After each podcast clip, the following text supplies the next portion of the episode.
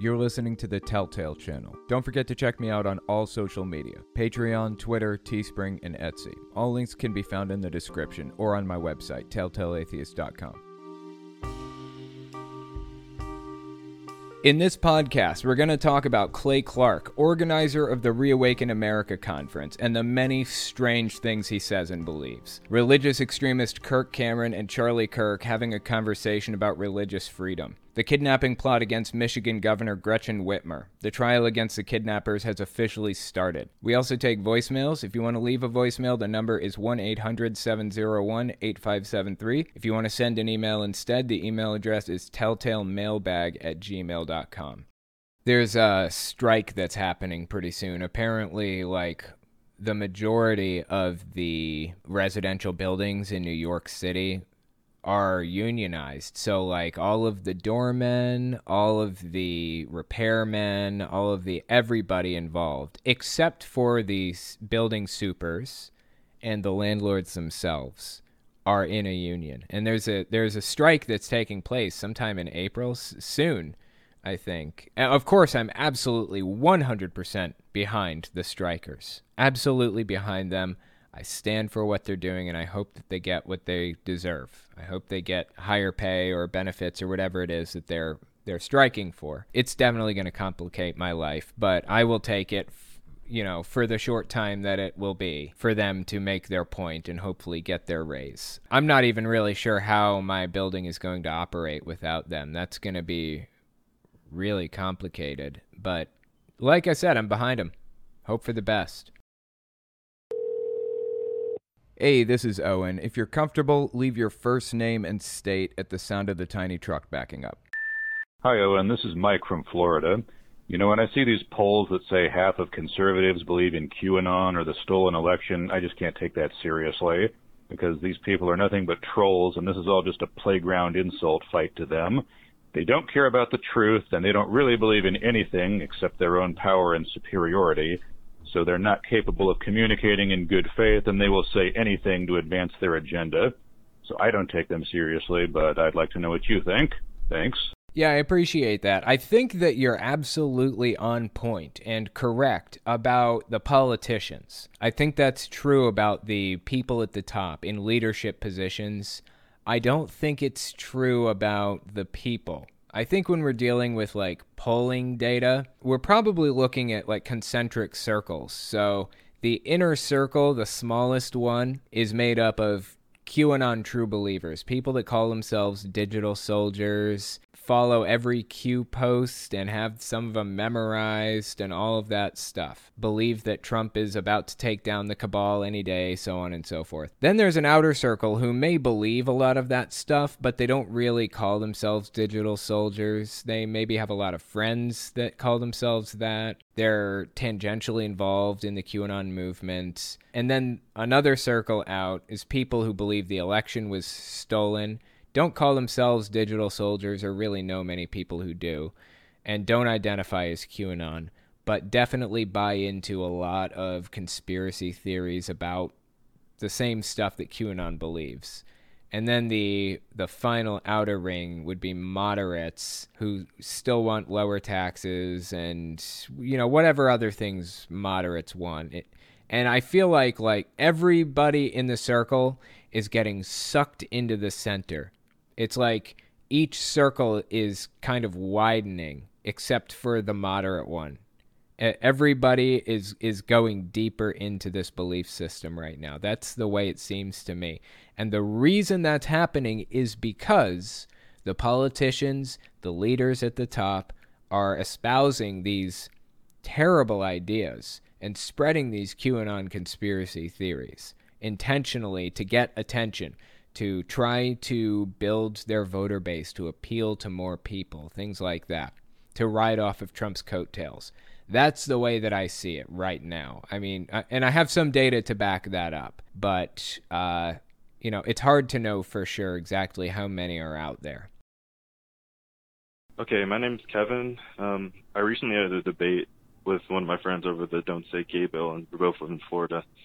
And I just wanted to ask, because he came, he grew up in, like, a more, like, conservative Christian um, family, And he, he, at the end of it, he was kind of talking about, like, he loved the hater, um, but he loved the, loved the sinner, um, hate the sin. And I was wondering, like, how do you deal with somebody who you know is a good person, but I feel like they're kind of, like, stuck in these, um, like, harmful, really, views with from their parents that since they grew up in that household? Thank you. It's really complicated sometimes to try to pull somebody out of it, and the first thing you have to do is to recognize that there's a distinct possibility that you may not be able to do anything.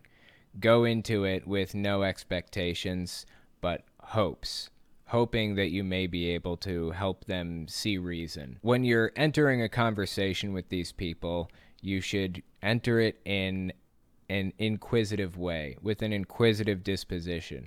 Don't make them feel like they're attacked, because if they do feel that way, they're just going to shut down and the conversation is over. There's no more progress that's going to be made. So try to be non-confrontational. Don't let them feel that they're being attacked, and just kind of poke little holes and ask in an inquisitive way for more information, and just poke holes in it as you go. You know, they, they present you with something and they say, I believe that this blah, blah, blah. I believe the election was stolen.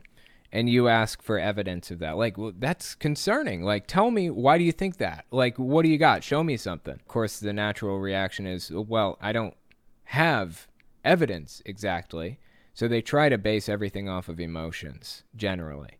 They'll say things like, I just know that's true. I just know it. Like, you think you can trust Biden to blah, blah, blah?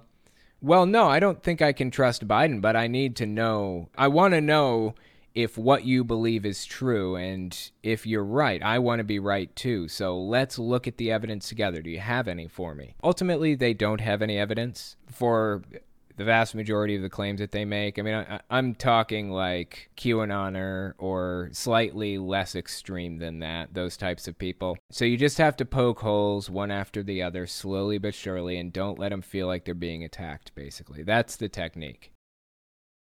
Oh, and after couple of years of watching you and calling you three times a day, I finally sort of figured out something with Enloe today. Uh, he's talking about Johnny Enloe. Yeah, he, he calls me pretty frequently, and I skim through him. I don't play every clip or every voicemail that he leaves, because some of them aren't even intended to be played on air, but if they're under thirty seconds, I'm going to listen to it. I always listen to the ones at least under thirty seconds, sometimes under forty-five seconds or a minute. And that's that they speak. These guys spend a ridiculous amount of time creating a problem that doesn't exist rather than using their brains to work on some of the re- very real problems that do exist. And it's like, I don't quite, that's why it's so hard to understand, my friend. Thanks, bye. Yeah, absolutely get where you're coming from. These people like Johnny Enloe do tend to like, literally sometimes literally cry about issues that don't exist, like they're living through, like the you know they're going to cause themselves to have P T S D because they're sitting here like living through this horrific scenario that they've built up in their mind that's completely fabricated. But that's the thing, in their mind it is real. To them it is real, even if it's fake, like on a reality level, like with the rest of society.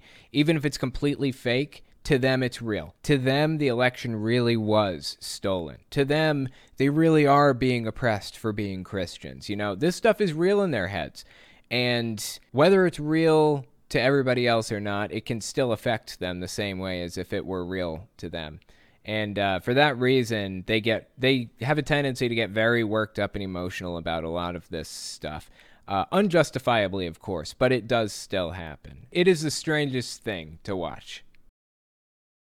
Hey, oh, and this is uh, Jordan from South Carolina. I've called in a couple of times, man, and I uh, just wanted to call. Hope you and the family and everybody's doing well. A uh, reason for my call is I just wanted any advice you might have, since you're a father, and I'm a somewhat recently new father. My little girl just turned two. Uh, any advice on raising a kid in a secular household? Um, I grew up in a religious household myself, not Jehovah's Witness, but like Southern Methodist, Baptist, and all of that fun mess. So yeah, any advice at all that you would have, man, I'd really appreciate it. Thank you.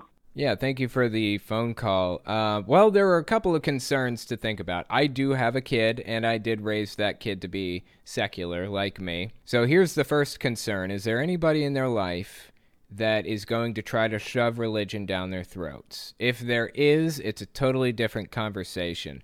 You're going to have to really drill home critical thinking skills and do, you know, try to counter the propaganda that they're shoving down their throats and things like that. Assuming that there isn't somebody who's going to be doing that, assuming that they are just a normal kid who isn't going to be like exposed to extreme propaganda, my one piece of advice is to teach them basic critical thinking skills. That's number one. And number two, explain this stuff deeply to them at some age, probably not early, probably ten, eleven, twelve maybe, because that's usually the age at which they can see through B S. But at some point, it would be useful to the kid to understand how church works, like procedurally, like how do you walk into a church? How do you sit down in a church? What do they do when they sing their hymns? Like who is singing and why, and how do they pick these people, and what's a church deacon? Like I never learned all of that stuff being a Jehovah's Witness. I lived in a totally different culture, and that it socially crippled me in some ways because, you know, I, I was working with people who were talking about stuff that I just straight up didn't understand. Being an ex-Jehovah's Witness, it could be useful at some age, ten, eleven, twelve, even fifteen or sixteen, for somebody to sit down and explain how all of this is structured so they don't miss out on this cultural thing, so that they can at least understand this cultural thing, in my opinion. Aside from all of that, always, always teach critical thinking skills from day one. That's the number one thing that you can do. Here's an email from Athena.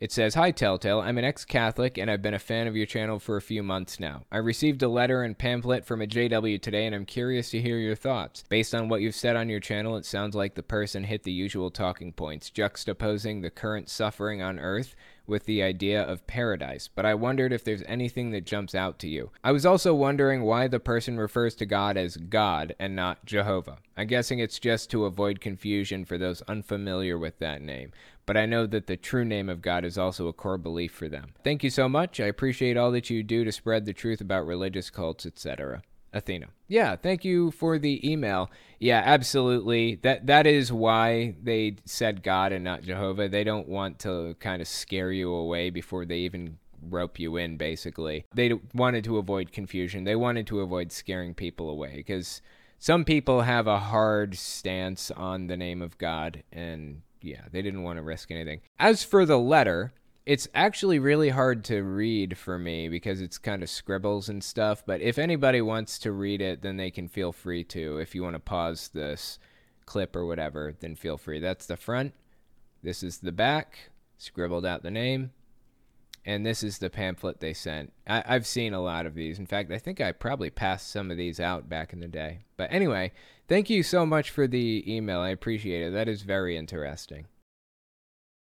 Next email is from Bra Girl Energy four twenty. I believe they're in the chat right now. "Sorry if there's an email limit. This is my second. There is not an email limit, F Y I. Uh, feel free to email as many times as you want. Know that you may be at risk of it going into spam automatically if you send too many. Just Gmail does that sometimes. But you haven't hit the limit, obviously, because it reached me. I had a few questions regarding the governing body of the J Ws. How many are there? Have you ever met one? What is your opinion of them as a J W and now?" Jehovah's Witnesses governing body members are way more in the public eye now than they were when I was a kid. When I was a kid, I didn't even know who they were. I had no idea. I think the information was available through like one of their publications or something, but they really didn't publicize who they were until, I don't know, two thousand ten, eleven, twelve, somewhere in there. Then they really started coming out into the public eye and making their name known and all that stuff. There are eight of them. I don't know that I can name all of them. I think there's Sanders, Samuel Hurd, David Splain, Tony Morris, that's four.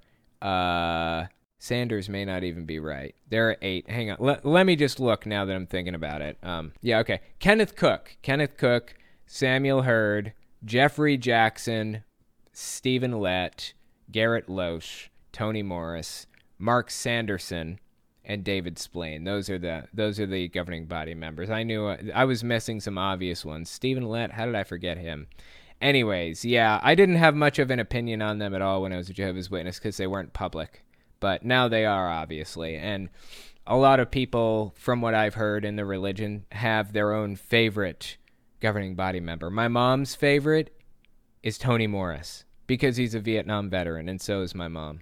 They have that in common. Jehovah's Witnesses aren't allowed, they're complete pacifists. They aren't allowed to take part in war or military anything at all. So it's not common you find a Vietnam veteran. Anyway, yeah, I've never met one before. Uh, I think that answers your last question. Wouldn't mind it, though. I'd have a few choice questions for him. Next, we're going to talk about Clay Clark, organizer of the Reawaken America conference, and the many strange things he says and believes. Give us thirty seconds, and we'll be right back. You're listening to the Telltale Channel. Don't forget to check me out on all social media, Patreon, Twitter, Teespring, and Etsy. All links can be found in the description or on my website, Telltale Atheist dot com.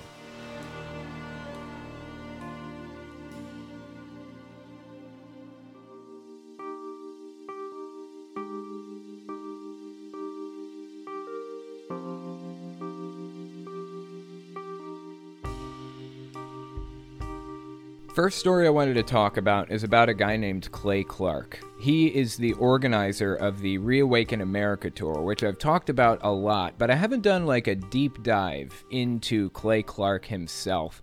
So I wanted to give you an idea of who Clay Clark is and some of the stranger things that he has to say.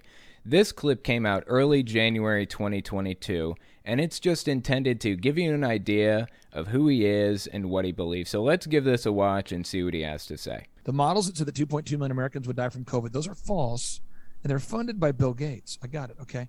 The P C R tests are false. I just want to put on record what he's saying here is not true. I think I have to say it for each thing, so let's examine each thing individually real fast. The models that said that two point two million Americans would die from COVID, those are false. The models that said that two point two million Americans would die from COVID were are false? I mean, no, those models were not false based on the data inputs that we used to get there. Those were actually correct. It's just we modified the situation to save people's lives. Successfully, I might add. So no, those models were not false.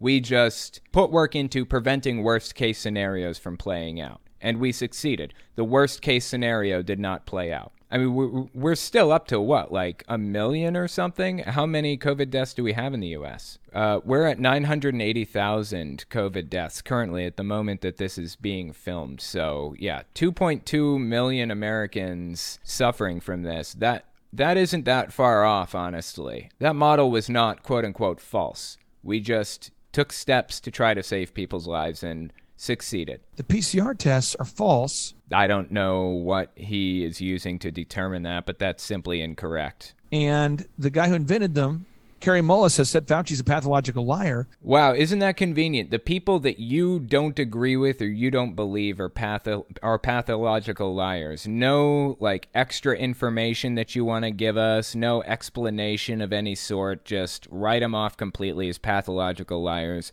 without explanation. Fantastic. The treatments for COVID are being withheld. What is he even talking about? I assume he's talking about, like, ivermectin or something. Um, F Y I, there was a study done very recently that determined, I mean, double-blind, absolute best quality study that you can get in science, determined that ivermectin is completely and totally, one hundred percent useless for curing COVID. So take that for what you will. Then I researched at time to free america dot com. I put all my research there, but I discovered that the Rockefeller plan, which I had in my possession, uh, had been written in two thousand ten, which called for the release of a synthetic virus. Quarantines, curfews, mandates, forced vaccinations. All complete nonsense. And uh, that whole quarantines, forced vaccinations thing, that never happened either. These people have been talking about like quarantine camps for who knows how long. That never happened, did it? But they still harp on this. And ultimately, putting you into quarantine camps if you don't take the R N A-modifying nanotechnology. Wow, that's a lot. R N A-modifying nanotechnology. Seriously, this has got to be one of the weirdest conspiracy theories that I've heard in a while. And this dude honestly, genuinely, the, to the bottom of his heart, believes it. I figured this would be a good video to start out with, just so that you guys have a good grip on who he is and what he believes. Now, somebody today reached out to me and they weren't aware of this and their, their mind exploded. I talked to them, talked them off the ledge because I want you to know this proves God is real. How? How does this prove God is real? How does this give us any insight at all into God or, or whatever else? This dude is absolutely unhinged in every way. It blows my mind. This right here, this is why it's important to cover him. Watch this next clip. This is with somebody named Pete Santilli. Eric Trump has now joined the tour. And what that does, by Eric joining the tour, what that does is that brings people to the events that uh, maybe think shows like yours and mine are crazy shows. Because we share so much truth, Pete. You know, on your our show, we're, we're your show, Pete, is basically the show that uh, covers the stuff that Fox News will not touch. That's why it's important to talk about this guy, because he's absolutely right. Eric Trump went to his conference. Eric Trump shared a stage with Pete Santilli and Clay Clark, who spread all of these baseless, insane conspiracy theories.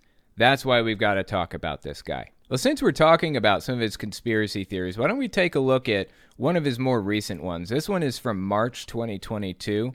He was on Real America's Voice, so check this one out. What do people need to understand in your estimation? What we need to understand is that Congress is working on legislation called H R six six six six. It's H R and then four sixes. Yeah, right off the bat, he's using the fact that there are sixes in the title to fearmonger about it, obviously. He's appealing to a religious crowd. He is an ultra-religious, ultra-nationalist kind of person, right-wing extremist type of person. So naturally, being afraid of the number six comes with the territory. Since we're talking about H R six six six six, though, H R six six six six. Yeah, let's uh, let's read about it. Let's see exactly what it is and, and if there really is anything to be afraid of or, or whatever else. This is a fact check article from Reuters. The title is False Claim. H R six six six six bill allows strangers to enter your house, test you for COVID nineteen, and take family members into quarantine. Reuters is an absolutely phenomenal news reporting agency. By the way, if you haven't heard of them or don't use them, you absolutely should start using them. They're great. This was written by Reuters staff. It doesn't give a specific name. Released May thirteenth, twenty twenty. So the H R six six six six bill thing, this has been out for a while. This whole you know, fear-mongering thing about it has been going around for like ever. Social media users have been sharing images online that claim Bill H R six six six six, introduced by Democratic Congressman Bobby Rush, and also known as the COVID nineteen Testing, Reaching, and Contacting Everyone Act, or TRACE Act, will allow the government to forcibly enter homes, test, and remove family members, including children, to be taken into quarantine. This is the quarantine camps claim. This is what they're talking about. Like, they're deathly afraid of quarantine camps appearing, uh, which, by the way, never happened. We made it through the pandemic, not entirely yet, I don't think, but we, you know, we've been in it for a couple of years now, and quarantine camps never appeared. How about that? Forced vaccinations never happened.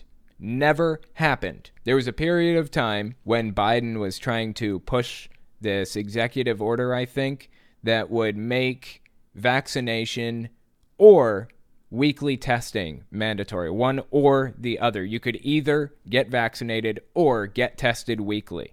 That's not mandatory vaccination, by the way. And the Supreme Court shot that down. The Supreme Court justices that Trump put into office, by the way, are the ones that voted against that. Just putting that on record for you. So we haven't had quarantine camps. And we haven't had mandatory vaccinations this entire time. This is all fear-mongering nonsense. It always has been. Let's keep reading about Bill H R six six six six. I got to come up with a shorter name for that. Maybe H R quadruple six? I don't know. We'll see. It says, one post reads, Nancy Pelosi's trying to pass a law called H R six six six six. The irony is stifling. If this passes, strangers can come in your house and take, by force if needed, your family members, including your children, to a quarantined area. Please tell me I'm in a nightmare. You're in a nightmare. This is nonsense. This is this was not true when this post was written. It wasn't true when the article debunked it, and it's not true now. H R six six six six was introduced by Rush on May first, twenty twenty. The bill will allocate one hundred billion dollars for COVID nineteen testing and contact tracing by using mobile health units.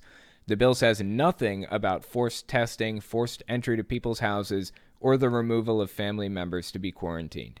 In a statement to Reuters via email, Rush said participation would be voluntary. This is a quote from the congressman who submitted the bill. Contact tracing is not a new idea and is regarded by the C D C as a key strategy for preventing further spread of COVID nineteen. My bill, the COVID nineteen Trace Act, is about appropriately and safely using this time-tested principle to better assist the communities that are the most impacted by the coronavirus, namely the African American community, through voluntary testing and door-to-door outreach. So all this fear-mongering from Clay Clark is absolute nonsense. And he's still saying this in late March twenty twenty-two. So that's who we're dealing with in Clay Clark. Let's keep listening to the clip. Then four sixes.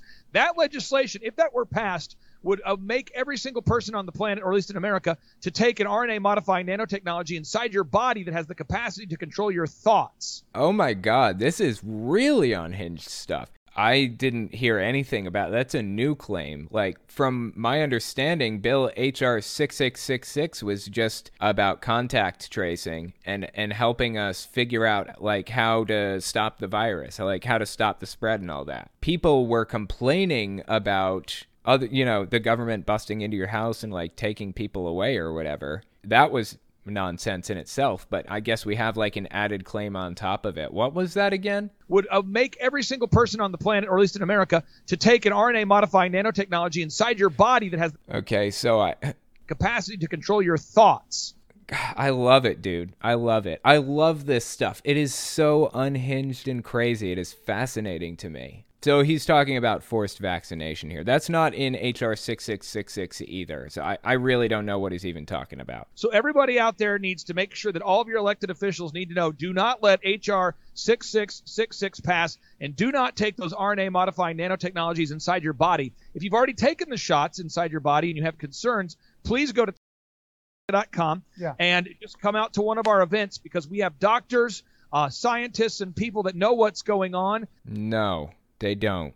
They don't have anybody who knows what's going on. If the organizer believes this stuff about it, I guarantee you don't have anybody appearing who knows what's going on. Developing therapies and treatments that can help reverse uh, some of the side effects of these uh, quote-unquote gene therapy, R N A-modifying nanotechnology vaccines. Okay, that, that was bizarre and unhinged, but it gets even more interesting from here. Check this out. Listen to what the host says after Clay Clark leaves. Oh, thank you, sir. Thank you, brother. Take care. All Bye. Right. Uh, and look, uh, once again, this is called hedging, what we're about to listen to. Look, uh, once again, I just want to repeat, uh, are we giving you any definitive conclusions on this? I want to be very clear. We're not. But guess what? That's not our job. You know whose job that is? That's your job. It's not Don Lemon's job, and it's not my job. Wow, man. Well, I feel like it's the news's job to communicate correct and accurate, objective information to us. It is, in fact, your job to give us correct information. This is him hedging. I see this kind of thing all the time from right-wing extremist media. They're always being careful about what they say and backing up and saying, well, we're not saying that the election was stolen. When Dominion filed like billion-dollar lawsuits against a bunch of people, Sidney Powell, One America News also, I think, they all had to come out with this big, long statement about how they didn't believe that the election was fraudulent and all this other stuff. They're always hedging. And after that hedging is over, after they've backed up and said, we're not saying this, they then continue on to just come out and say it. Okay, here's the difference, though. Don Lemon's never going to talk about any of what we just heard. We will hear on the water cooler. Why? Because it's part of the narrative. It's part of the full Uh, complexity of all of this that you need to... We're giving you the full picture. No, you're not. You're not giving us the full picture. You're giving us an inaccurate, distorted picture of the situation. The news is supposed to provide objective information. Here's the problem. When it comes to something like the flat earth debate, there is no moderate position on that. There is a correct answer. Is the earth flat or not? The answer is no. The earth is not flat. That's not me being biased against flat earthers or whatever. That's just me stating facts. The fact is the earth is not flat. This is called neutrality bias. Don't fall for it. There are objective answers to some things. The war in Ukraine was unprovoked. That's not me taking Ukraine's side. That's me being objective.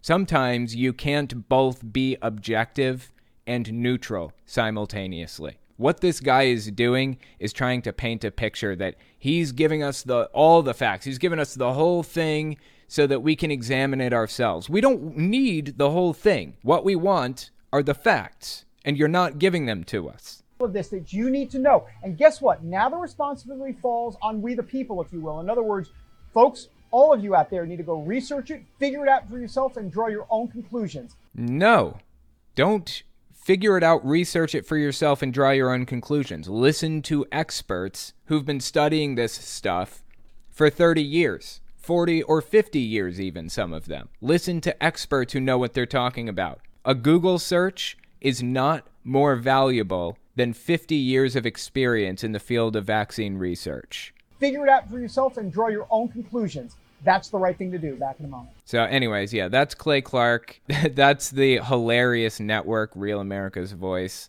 And that is how unhinged they are right now. He just came out with a brand new talk recently, brand new clip that I wanted to take a look at. Late March twenty twenty-two, he went up on stage and had some interesting things to say. So take a look at this one. This is Clay Clark, late March twenty twenty-two. The word corona equals six six six. Whoa, interesting. I think I've heard that somewhere before. That's really familiar. You know where I've heard that before? I heard that claim from Mark Taylor on the Erskine podcast. Check this out. I had to dig deep for this clip. This is from mid-November twenty twenty. It was shortly after the twenty twenty election. When we start out, I believe it's Erskine talking first. They're calling, even calling it the Biden vaccine.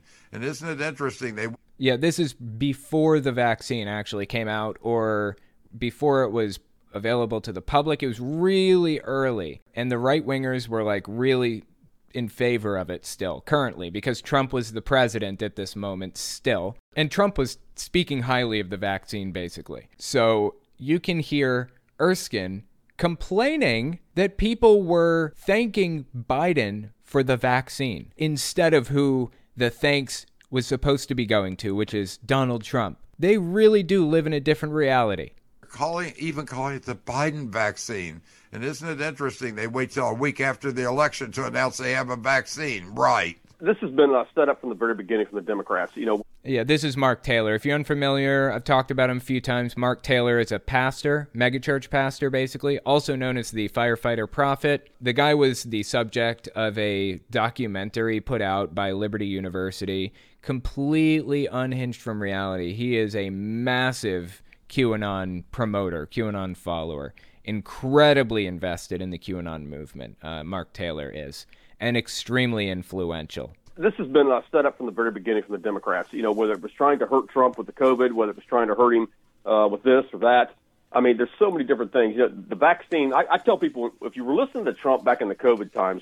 Back in the COVID times, as if we weren't still in the COVID times at the moment. It's because, like, these people tend to believe that COVID was a thing for a short period of time. But how long that period of time was depends on who you're talking to and how advantageous it was for it to be over by a certain point in time. Trump's ten steps ahead of everybody. Are we talking about the same Trump right now? And when you listen to him speak, every time that he would say the word COVID, switch that out with the word cabal. Oh, my God. This is his QAnon roots shining through right now. Cabal is code for, like, the elites or, you know, whoever else. The people who take adrenochrome, basically. Mm-hmm. Every time that he, he says, what is the cure? The vaccine. What is the vaccine?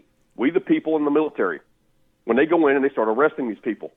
I think this he was giving code out a lot of times to... to the people, because there's always more than one depth of revelation to what he says. You notice the word there, revelation? That was an interesting choice of words, wasn't it? That's because Mark Taylor genuinely, truly, to the bottom of his heart, believes Donald Trump to be a part of his theology. He's like one of They're not their prophets. They don't seem to believe that Trump is a prophet. They view him as like one of the messiahs. They believe he's like one of the top people in the hierarchy, incredibly influential in their Christian belief system. He's so much far ahead of the game. So the vaccine is the cure for what? The cabal. That's what's going to happen, I believe, when they release the vaccine. So right now, it, you know, November, mid-November twenty twenty, Mark Taylor is talking about how excited he is for the vaccine to come out because it's going to be the cure to the cabal, quote unquote. Now look where the whole QAnon movement is with it. Isn't that interesting? Like how they believe one thing and then immediately flip on a dime like that. No questions asked. A new narrative is submitted to them and they accept it instantly. Isn't that something? Here's the next part. This is Erskine speaking, the podcast host. This is the part that I wanted to talk about because if you remember a minute ago, I talked about Clay Clark saying something interesting about COVID or, or Corona, as he called it. The word Corona equals six six six. Okay, so now we're going to listen to this Erskine podcast and see what he has to say. We're going to go with Corona. It's called the coronavirus. Now, if you go with Corona, C O R O N A, six letters. C is the number third letter in the alphabet. O is the fifteenth letter. R is the eighteenth. O is the fifteenth. N is the fourteenth. A is the first. Six letters in Corona. Those other numbers add up to sixty-six. six six six. A cult-driven script and a Luciferian human sacrifice, a mega ritual. This is what Satan uses, and that's it. six sixty-six. Corona. Is that coincidence? I don't buy coincidence. Do you? No. Yeah, these people are so unhinged from reality. I honestly find it entertaining as hell, truly. I, I am so entertained by how completely unhinged these people are. It, it's sad. I mean, it's terribly sad, and I wish I could find some way to help these people. Really, I do. But I will be damned if this is not entertaining as hell. So anyway, let's get back to the Clay Clark video. Got a little sidetracked there. Remember, late March twenty twenty-two is when he came up on stage saying this. So they've been saying this for like a couple years now, year and a half at least, since the beginning of the pandemic, honestly. Let's see what he had to say. The word Corona equals six six six. So if you go to Google real quick, uh, if you pull up on the screen real quick and just pull up Google, and you search for the Google Chrome logo, the Google Chrome logo under, remember, Yuval Noah Harari is now the prophet of Silicon Valley. Under his leadership, they changed the logo to be six six six. The Google Chrome logo is six six six. And the Google Chrome logo is six six six. Dude, I love it. I seriously, I love these conspiracies. They entertain me to no end. This is the Google Chrome six six six conspiracy theory. This is something else, man. So people always say, well, you got to trust Google. How many of you had people say this? Well, Google says. So the Google Chrome logo is six six six. Now, the day one that Biden, day one that Biden got in office, he he asked for six point five billion dollars to start a new department, a new agency of the United States government, and that agency, type in H R six six six six. There's four sixes. Once again, he's going back to the H R six six six six bill, like we talked about this. This is not what he says it was. He's saying Biden wanted to create a new agency for the U S where they're going to like go into your house and drag you away to quarantine camps and stuff. It's just nonsense. Is to do surveillance under the skin and to be able to arrest you for pre-crime. Arrest you for pre-crime. Isn't there a movie about that? Minority Report or something like that? No. This is absolute nonsense, top to bottom. And the guy he tapped to be the head of that agency was Jeffrey Epstein's partner. Oh, I love it. They searched for it. And there's a Reuters fact check right here in the bottom right corner. Oh, that is hilarious when they searched for it. Type in H R six six six, H R and then four sixes, and then click on it. There it is. And click on that legislation right there, top. Click on that first link. Boom. All right. So look at that. H R six six six six. So, sir, again, COVID pop quiz stands for vaccination, I D, A I. That's what it is. Google Chrome logo is six six six. That's what it is. That is so unhinged, dude. What were they saying a minute ago? COVID stands for what? Uh, I think I've heard this before. Uh, so I just wanted to like look it up. Yeah, okay. There's another like there's another Reuters fact check article here. Here's a uh, fact check on Reuters once again. False claim: COVID nineteen stands for Certification of Vaccine Identification by Artificial Intelligence. C O V I A I. I don't understand what they're. Oh, is it just I D? Certification of Vaccine Identification, like C O V I D? Is that what he's saying? I mean, it's made up, obviously. Like, I don't even have to look at the fact check, but it is truly entertaining as hell to like go through these fact checks and these crazy claims and see like what people are saying about it. Social media users have been sharing images online that claim COVID nineteen is an abbreviation for Certificate of Vaccination Identification by A I. The posts often include black and white photograph of a soldier of two men while the soldier checks a document. In one post, the top part of the image breaks down each letter of COVID by the corresponding word and then says, "Let this sink in, Certificate of Vaccination Identification." It explains the number nineteen by saying it's a reference to artificial intelligence, or A I, the first and ninth letters of the alphabet. Wow, dude. That That is... Okay, now it, I understand what the claim is. That is unhinged, bizarre stuff, really. There's no evidence to support this claim. The images do not offer a source or justification. Of course they don't. Like they need a source or justification. They just bust out the craziest stuff they can think of and run with it. That's what they've always done. The far right is like way, way over the top now, but they've always been very, very conspiratorial like this, like since day one. If you look, next time you use Google, just know you're using Satan's filter. Seriously. It's very important to know that. Also, Google Chrome, okay? It's called the Chrome is the name of the logo. Chrome is the name of the, of the search engine. You ready for another conspiracy theory? He's going to lay another one on us. It's powered by an operating system called Adreno. Adreno Chrome. You're using Satan's tool every time you use Google. Yeah. Yeah. Adreno Chrome. What is the, Adreno as an operating system? What is he talking about? There's no operating system called Adreno. There's a type of graphics card that has like a brand name or whatever called Adreno, as far as I know. I mean, if I'm incorrect here and there is an operating system named Adreno, post it in the comments, but I'm deeply skeptical. I, I looked this up, didn't see a word about an operating system. Dude is just spouting nonsense. Doesn't even need to back any of it up because he knows his audience will believe him. This is the guy that is running the Reawaken America tour that, F Y I, Jim Brewer went to. Just, just, Just putting it out there. It is entertaining as hell to listen to these people eat themselves alive with conspiracies, really. It is so interesting to watch this play out in front of us. Next, we're going to talk about religious extremists Kirk Cameron and Charlie Kirk having a conversation about religious freedom. Give us thirty seconds and we'll be right back.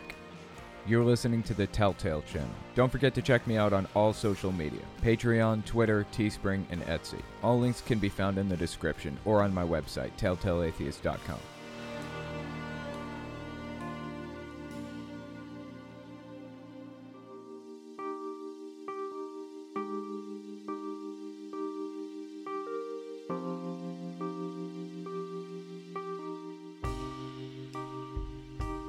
The next story I wanted to talk about is about somebody named Kirk Cameron. The guy's probably most famous for this debate that he had with Ray Comfort. I'll tell you what, if you don't know what this is, I'll let you go in blind. This debate happened May fifth, two thousand seven. Let's just watch. Science has never found a genuine transitional form that is one kind of animal crossing over into another kind, either living or in the fossil record. And there's supposed to be billions of them. That is incorrect. Science has found lots of transitional forms. Archaeopteryx, Tiktaalik, like there are a billion examples. Those are just two. We've found a lot of transitional forms. The fact that he's even said this betrays a complete lack of understanding for what evolution is, or how it operates, or, or anything else about it, honestly. Now, what I'm about to show you does not exist. These were actually created by our graphic artists, but I want you to keep your, out, your eye out for this, because this is what evolutionists have been searching for for hundreds of years. All right? And if you find one of these, you could become rich and famous. So here's some transitional forms. This is called the crocodile. Oh, can you see this? God, what a numbnut. Crocodile and a duck. All right, let's try another one. This is the bullfrog. Half bull, half frog, or, of course, the sheepdog. Yeah, that's just complete nonsense. He obviously does not understand what evolution is or how it works. The fact that he's saying this in the first place tells me he doesn't understand the first thing about it. He got really, really well known, like notorious for this clip uh, among atheists after two thousand seven. Like everybody was talking about it. It was ridiculous. I wanted to just give you an idea of who he is. So let's watch another clip from him. This guy next to him, this is Ray Comfort. He's another evangelical type who likes to debate people a lot, and you know he he gets on the debate stage all the time. Kirk Cameron and Ray Comfort are close friends, and they're always debating people. They're always on the Christian side of the Christian versus evolution debate. Anyway, they had this show May twenty-second, two thousand six. They went on this show together. Kirk Cameron's on the right here, Ray Comfort's on the left, and they were talking about evolution, of course. So Ray, on the left here, he has an illustration he wants to lay down for us. So let's listen to this one. Uh, by the way, this is the reason that Ray Comfort is called Banana Man, if you're curious. Behold, the atheist's nightmare. Now, if you study a well-made banana, you'll find on the far side there are three ridges. On the close side, two ridges. If you get your hand ready to grip a banana, you'll find on the far side there are three grooves, on the close side, two grooves. The banana and the hand are perfectly made one for the other. I will not take the low-hanging fruit. I will not do it. You cannot force me to take the low-hanging fruit. You'll find the maker of the banana, Almighty God, has made it with a non-slip surface. It has outward indicators of inward contents. Green, too early. Yellow, just right. Black, too late. You know, I, I understand what he's saying here. He's basically trying to illustrate the fact that everything seems to be made for us here, right, on Earth. It seems like it's made for us. But I think it was, who was it? Um, who's the, what's the name of the guy who wrote Hitchhiker's Guide to the Galaxy? Douglas Adams, yeah. Douglas Adams wrote The Hitchhiker's Guide to the Galaxy, really, really famous book. And I feel he had the best answer to this problem. Everything does seem like it's designed to us. It looks like we're made for this world, right? Let me give you this quote from Douglas Adams. This is what he had to say about it. If you imagine a puddle waking up one morning and thinking, this is an interesting world I find myself in, an interesting hole I find myself in. Fits me rather neatly, doesn't it? In fact, it fits me staggeringly well. It must have been made to have me in it. Just because something fits you well, just because you fit in something well, or you, you, your environment seems to be designed for you, doesn't mean it was. You have no reason to make that assumption. A hole was not made for a puddle. The water dripped down into the ground and formed the puddle. The puddle perfectly shaped to its environment. The two came together and now are shaped exactly the same, the hole and the water. It's a similar situation with what we're seeing with the banana.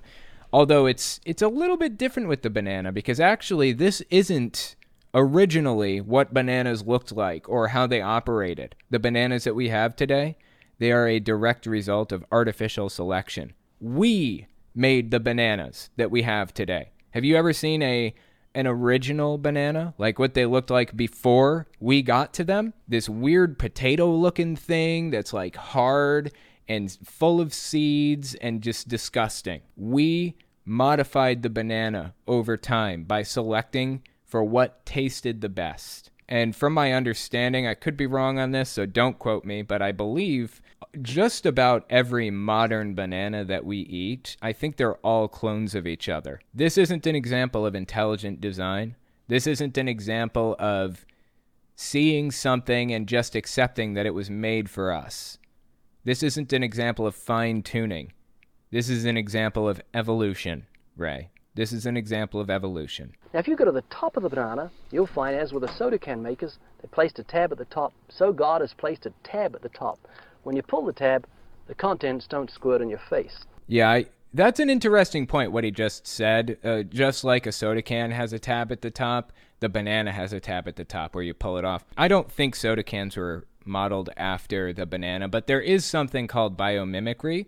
It's this concept in science where evolution has pretty much figured out the best way to do things over millions of years. And we copy it a lot of the time. We copy a lot of the ideas that we find in nature because it's just straight up the best way to do it. Doesn't mean we're perfect. We are absolutely not. I can think of a billion different ways to improve the human body, to make it more efficient. The human body is far from perfect, but it did get some things right, for sure. You'll find the wrapper, which is biodegradable, has perforations. Notice how gracefully it sits over the human hand. Notice it has a point at the top for ease of entry. It's just the right shape for the human mouth. Not taking the low-hanging fruit, I refuse. You guys want me to, I'm not going to do it. It's chewy, easy to digest, and it's even curved toward the face to make the whole process so much easier. Anyway, so that's Ray Comfort's, uh, you know, analysis of bananas and evolution. God, I'm not taking the low-hanging fruit. I know you want me to, and I, and I absolutely won't. He didn't stop in the mid two thousands. He converted when he was seventeen years old, according to him, and he uses the term recovering atheist. Like he's a recovering alcoholic or a recovering addict or something. He's a recovering atheist. That term honestly makes me sick. I work in the drug rehabilitation field, or that's what my degree is in. And when people say things like that, it genuinely just makes me sick, man. It makes light of something that it's like a flippant thing that, anyway, it just gets under my skin. As I was saying, he didn't stop in the two thousands. So he was seventeen. How old is he now? He's like fifty-something, isn't he? He's fifty-one now, and it's twenty twenty-two. So he was born in nineteen seventy-one. So in nineteen eighty-eight is when he converted to Christianity, I guess. If he converted at seventeen, then it was nineteen eighty-eight, I believe. Since he's fifty-one now, it's twenty twenty-two. He was seventeen. Anyway, so he's been doing all of this since nineteen eighty-eight. And the two thousands, mid two thousands, like this era that we're watching right here, this is when it started to get really serious and ramp up. But it got even worse as time went on. He continued on he, to this day. Now, he's he's putting stuff out, like nutty stuff. So I wanted to watch this next clip. November second, twenty twenty. He went on Fox News, and they were about to watch some kind of a rally with Trump, I think, at the time. So he was squeezing in there right before the rally. Let's check this clip out and see what he had to say. November second, twenty twenty. I think this was like two days before the twenty twenty election. Well, I, I can tell you that um, as I travel the country and teach in churches, I'm seeing a couple things that are just astounding. One is the enthusiasm level for people going going out and rallying for a presidential election is unbelievable. ninety-six mile car train, thirty thousand vehicles, fifty-eight thousand people in Pennsylvania. Uh, regardless of the side of the aisle you're on, this enthusiasm level is unprecedented. Yeah, I don't think it's unprecedented, this enthusiasm level, but he is correct on that. The enthusiasm factor is something that is measured in politics. Like, how enthusiastic are these people for this candidate? Hillary Clinton's enthusiasm factor was significantly lower than Donald Trump's in twenty sixteen. If Hillary Clinton's enthusiasm factor had been just a little bit higher, she certainly would have won. But having a voter base that is so die-hard enthusiastic about you means they will crawl over broken glass to vote for you. And that is, I think, what won Trump the election in the first place. People absolutely loved the dude in twenty sixteen. Not so much twenty twenty.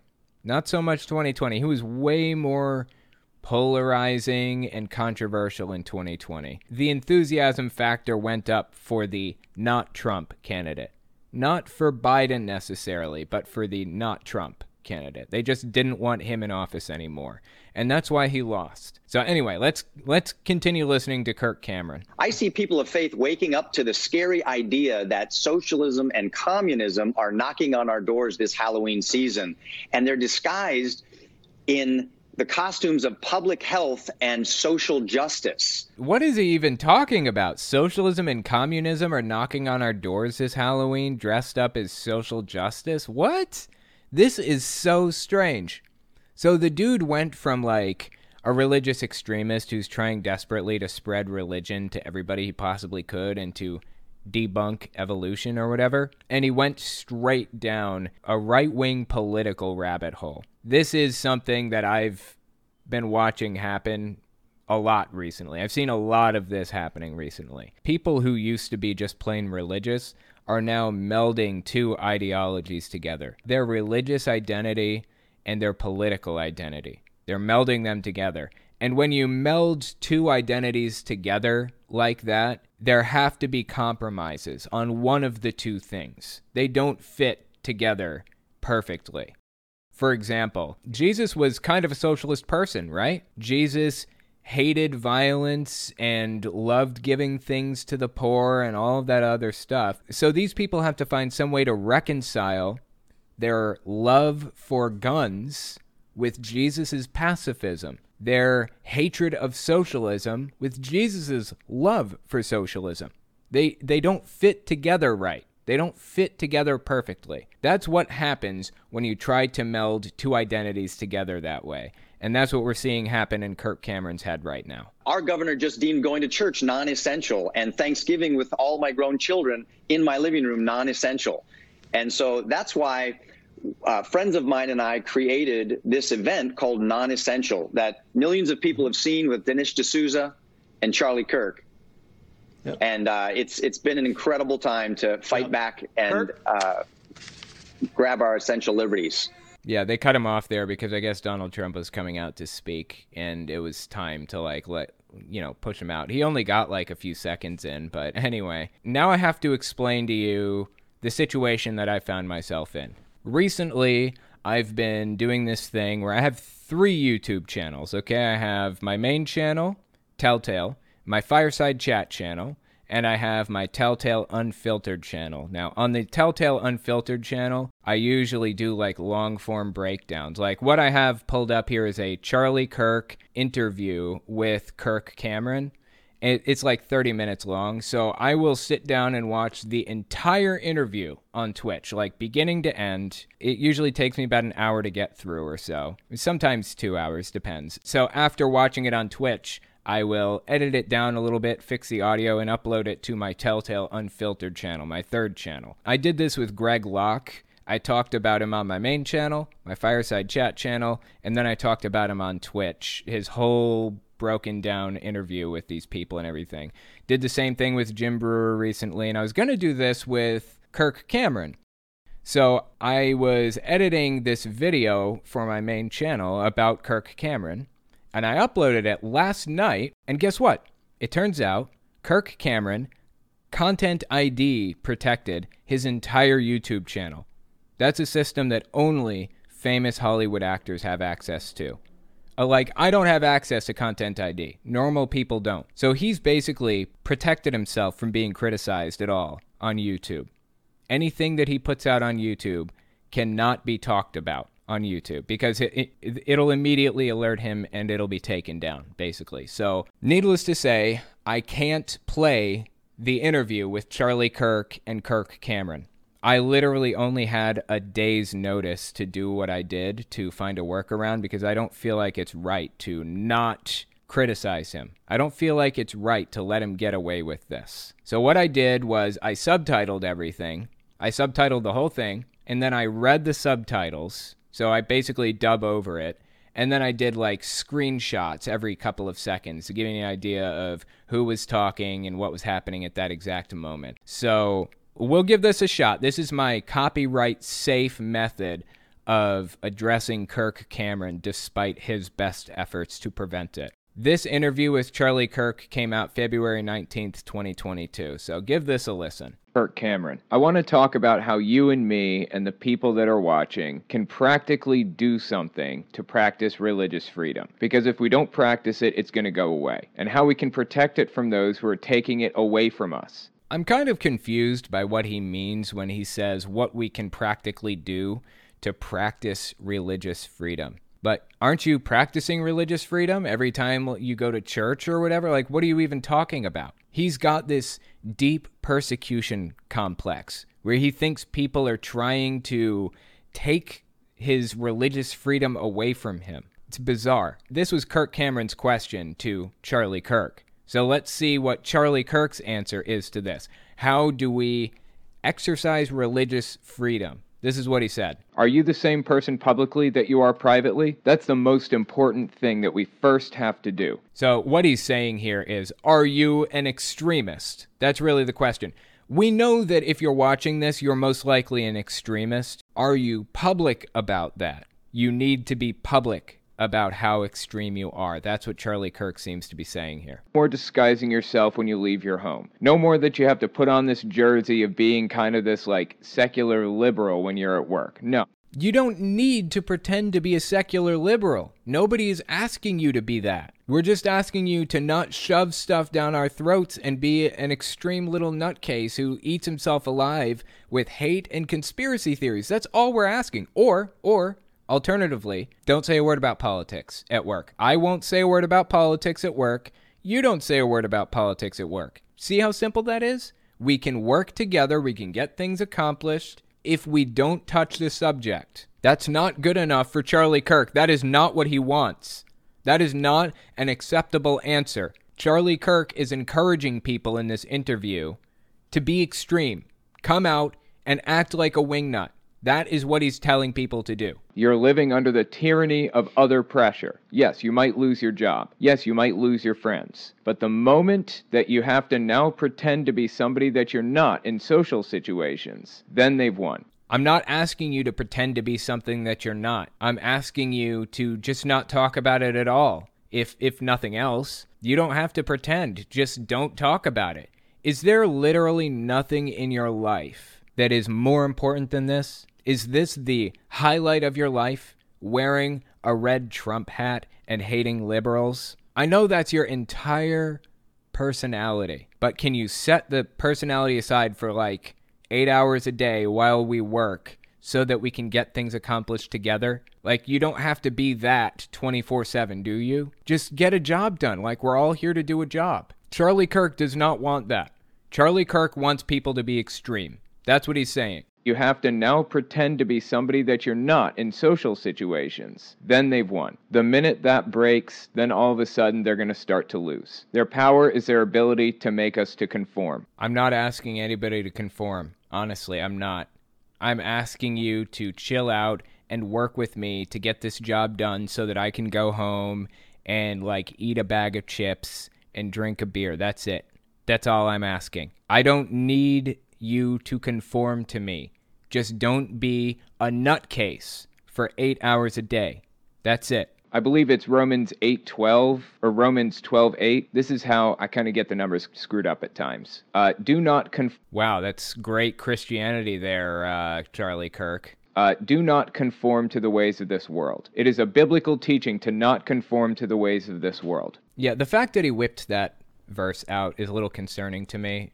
Actually, it's very concerning to me, because Jehovah's Witnesses use the exact same verse to justify not being around non-Jehovah's Witnesses. This group that we're talking about right now, a little bit of an amorphous group, you know, Charlie Kirk and Kirk Cameron's like brand of Christianity or whatever, they are going deep down cult territory right now, and it is very concerning to see. There's always been a cult there in the background, but these people are getting more extreme as time goes on, and they're dragging more people down with them. This is Kirk Cameron speaking now. It's switching away from Charlie Kirk.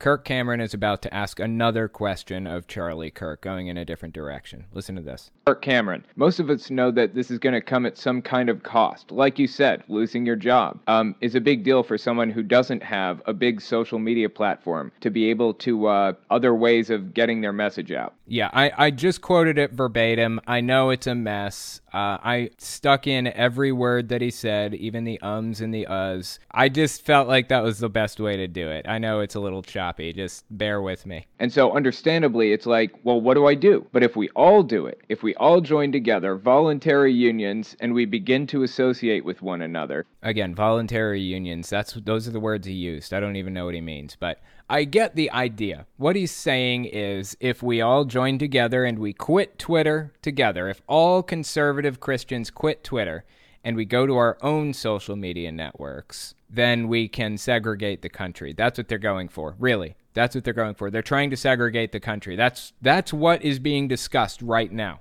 We can then begin rebuilding the systems and the institutions, which is what we should have been doing from the beginning, rather than relying on platforms built by people who want to destroy our message. Twitter doesn't want to destroy your message.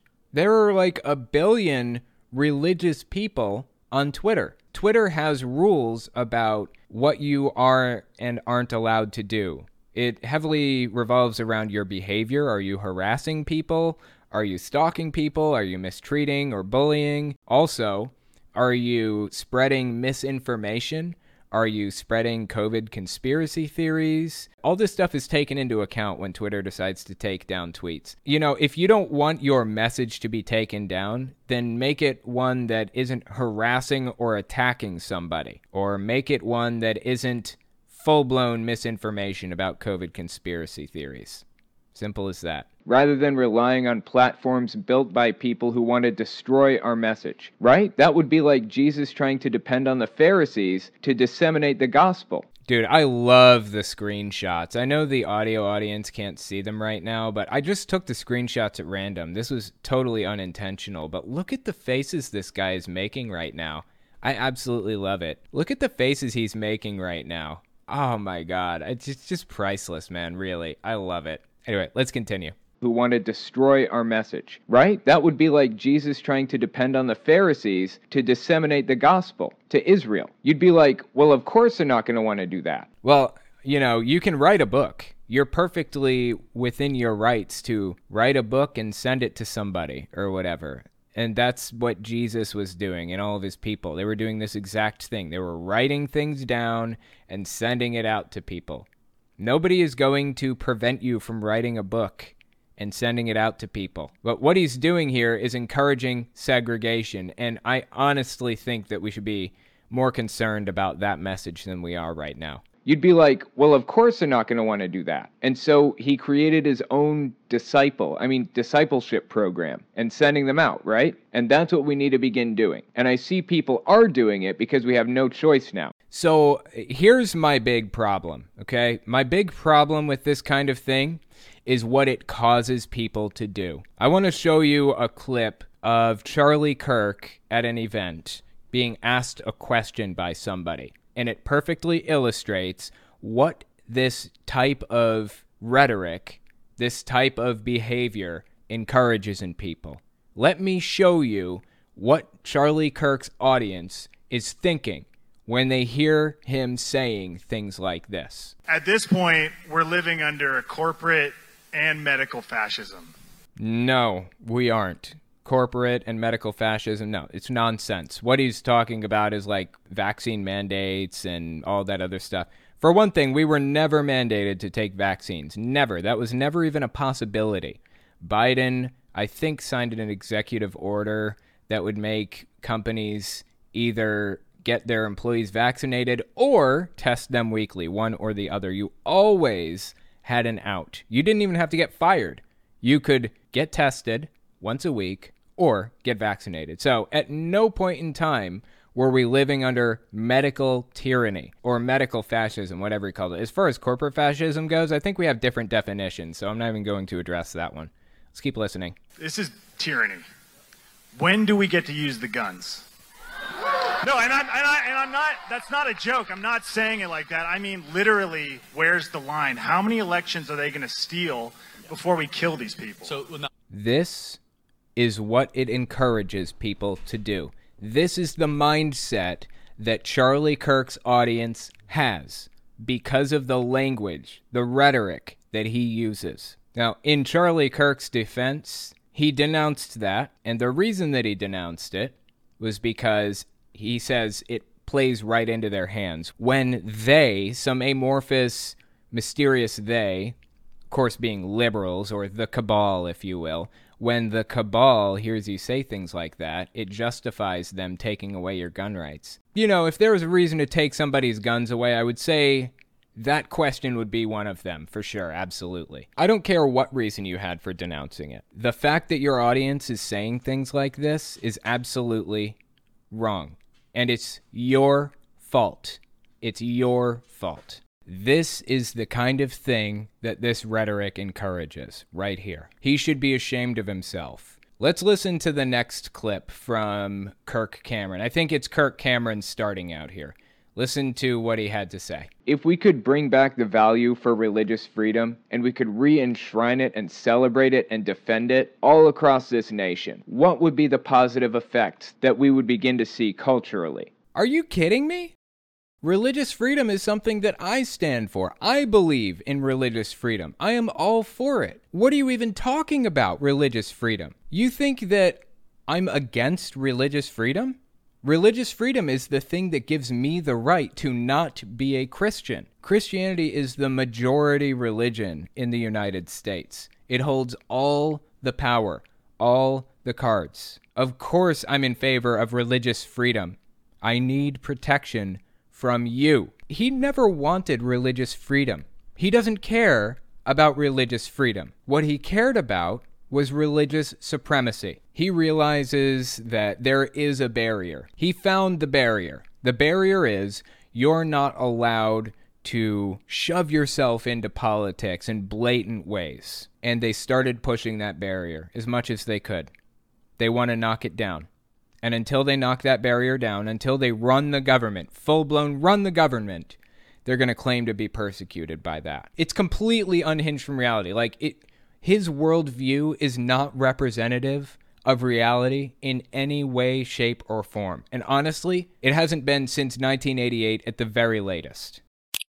Next, we're going to talk about the kidnapping plot against Michigan Governor Gretchen Whitmer. The trial against the kidnappers has officially started. Give us thirty seconds, and we'll be right back. You're listening to the Telltale Channel. Don't forget to check me out on all social media. Patreon, Twitter, Teespring, and Etsy. All links can be found in the description or on my website, Telltale Atheist dot com.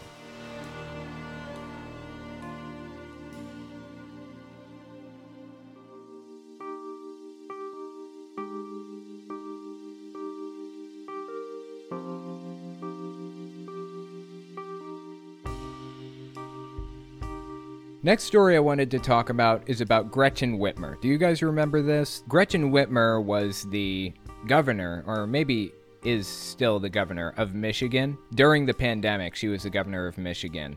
And there was a group of people who created this whole kidnapping plot to, like, kidnap her, and they had a whole plan that they were going to play out on national T V with her and other public officials. They were on the way to do it. They were on their way when they were intercepted by the F B I.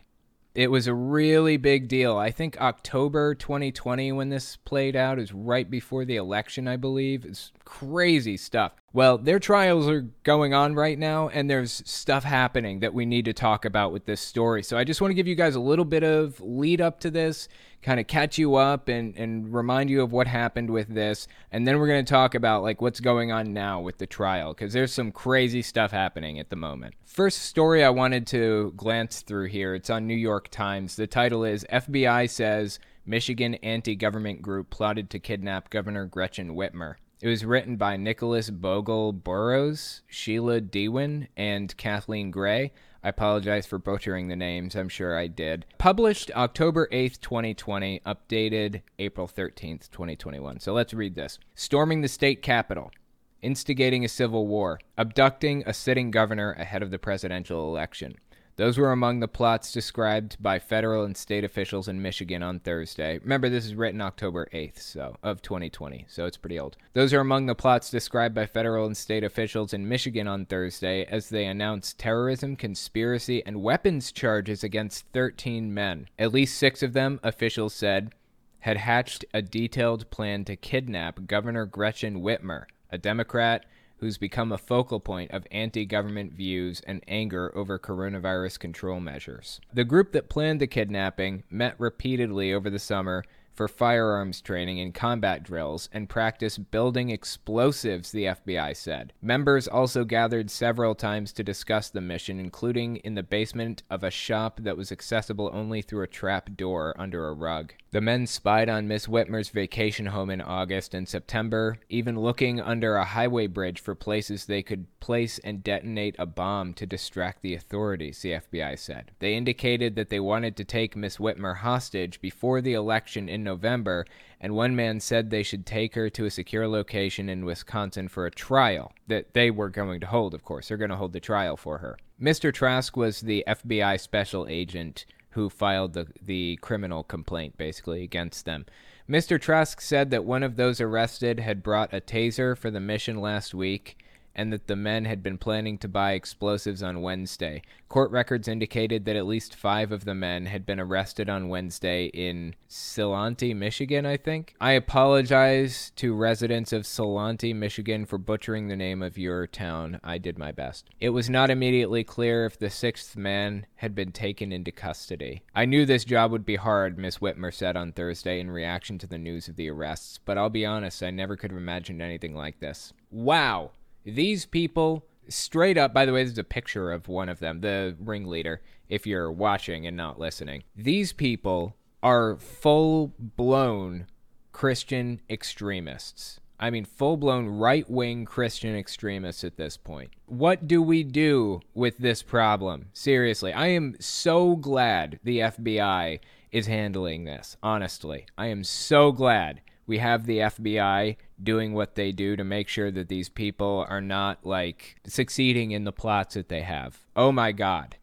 That is nuts. Well, now that we're a little bit caught up on it, check this clip out. This is from somebody named Rick Wiles. I haven't covered him in a while. I should probably take a look at what he's up to soon. Uh, he had an opinion on this, on Gretchen Whitmer. So let's listen to what old Rick Wiles had to say. He's a televangelist, megachurch pastor kind of fella, the host of True News. I think he's the owner of True News, uh, some supposed quote-unquote news service, if you will, on YouTube and other places. It's an opinion show, kind of like mine, except far, far, far right-wing. So anyway, early October twenty twenty, this is right after all of the arrests took place. Listen to what Rick Wiles had to say about the situation. Governor Whitmer, who uh, suffered a big political defeat last week when the Michigan Supreme Court said she didn't have the powers that she thought she had. So what happened today? She said that there was a militia plot to kidnap her. Now, I got something to say to the governor. Did you at all stop and think, what are you doing that drives middle-class, law-abiding, tax-paying citizens to think about kidnapping you? Okay, well, first of all, they're not law-abiding because they were planning to break the law. Just want to make note of that little point, for one thing. And for another thing, there is no justification for that behavior. None. There's no justification for it. You ha- you need to find another way. I only believe in violence if there is no other way to get out of the situation and somebody is about to be violent against you. Viol- other- someone else's violence is imminent, no way to avoid it, and or they've used it against you already. There's no other justification in my mind. This guy is straight up justifying these militia people trying to kidnap her. That's what he's doing right now. I mean, this was largely the response from the right. What are you doing? Are your policies so extreme, so uh, radical? No, no, they weren't. They were not that extreme or radical. That you're pushing people over the line to say we have to get that woman out of the governor's office? Look, if she was, like, tying people up and, like, forcing, like, you know, a Clockwork Orange, forcing their eyes open and making them watch the Teletubbies or something, everybody in town was being forced to watch the Teletubbies or else, I can see real pushback being justified there. Not what they did. That's not justified under any circumstances in my mind. This next article I wanted to look at is titled, Man Involved in Michigan Governor Kidnapping Plot Said God Gave Him Permission to Kill. Anybody here surprised by that title? This is on the Friendly Atheist website, written by Beth Stoneburner. This is written January fifteenth, twenty twenty-one, so it was uh, like three months or so after they were charged with their crimes. Barry Croft, forty-five, of Bear, Delaware, I think, pleaded not guilty and was denied bond during a hearing in federal court in Grand Rapids. Oh my God, I am so glad that he was denied bail. Croft is the national leader of the Three Percenters, a small militia that participated in the January sixth insurgents at the U S Capitol, F B I Special Agent R- Richard Trask said during the hearing. Croft was saying he was granted permission from God to commit murder. Correct? Kessler asked the F B I agent. Correct, Trask said. This guy believed that he had permission to do this from God. That's where we're at.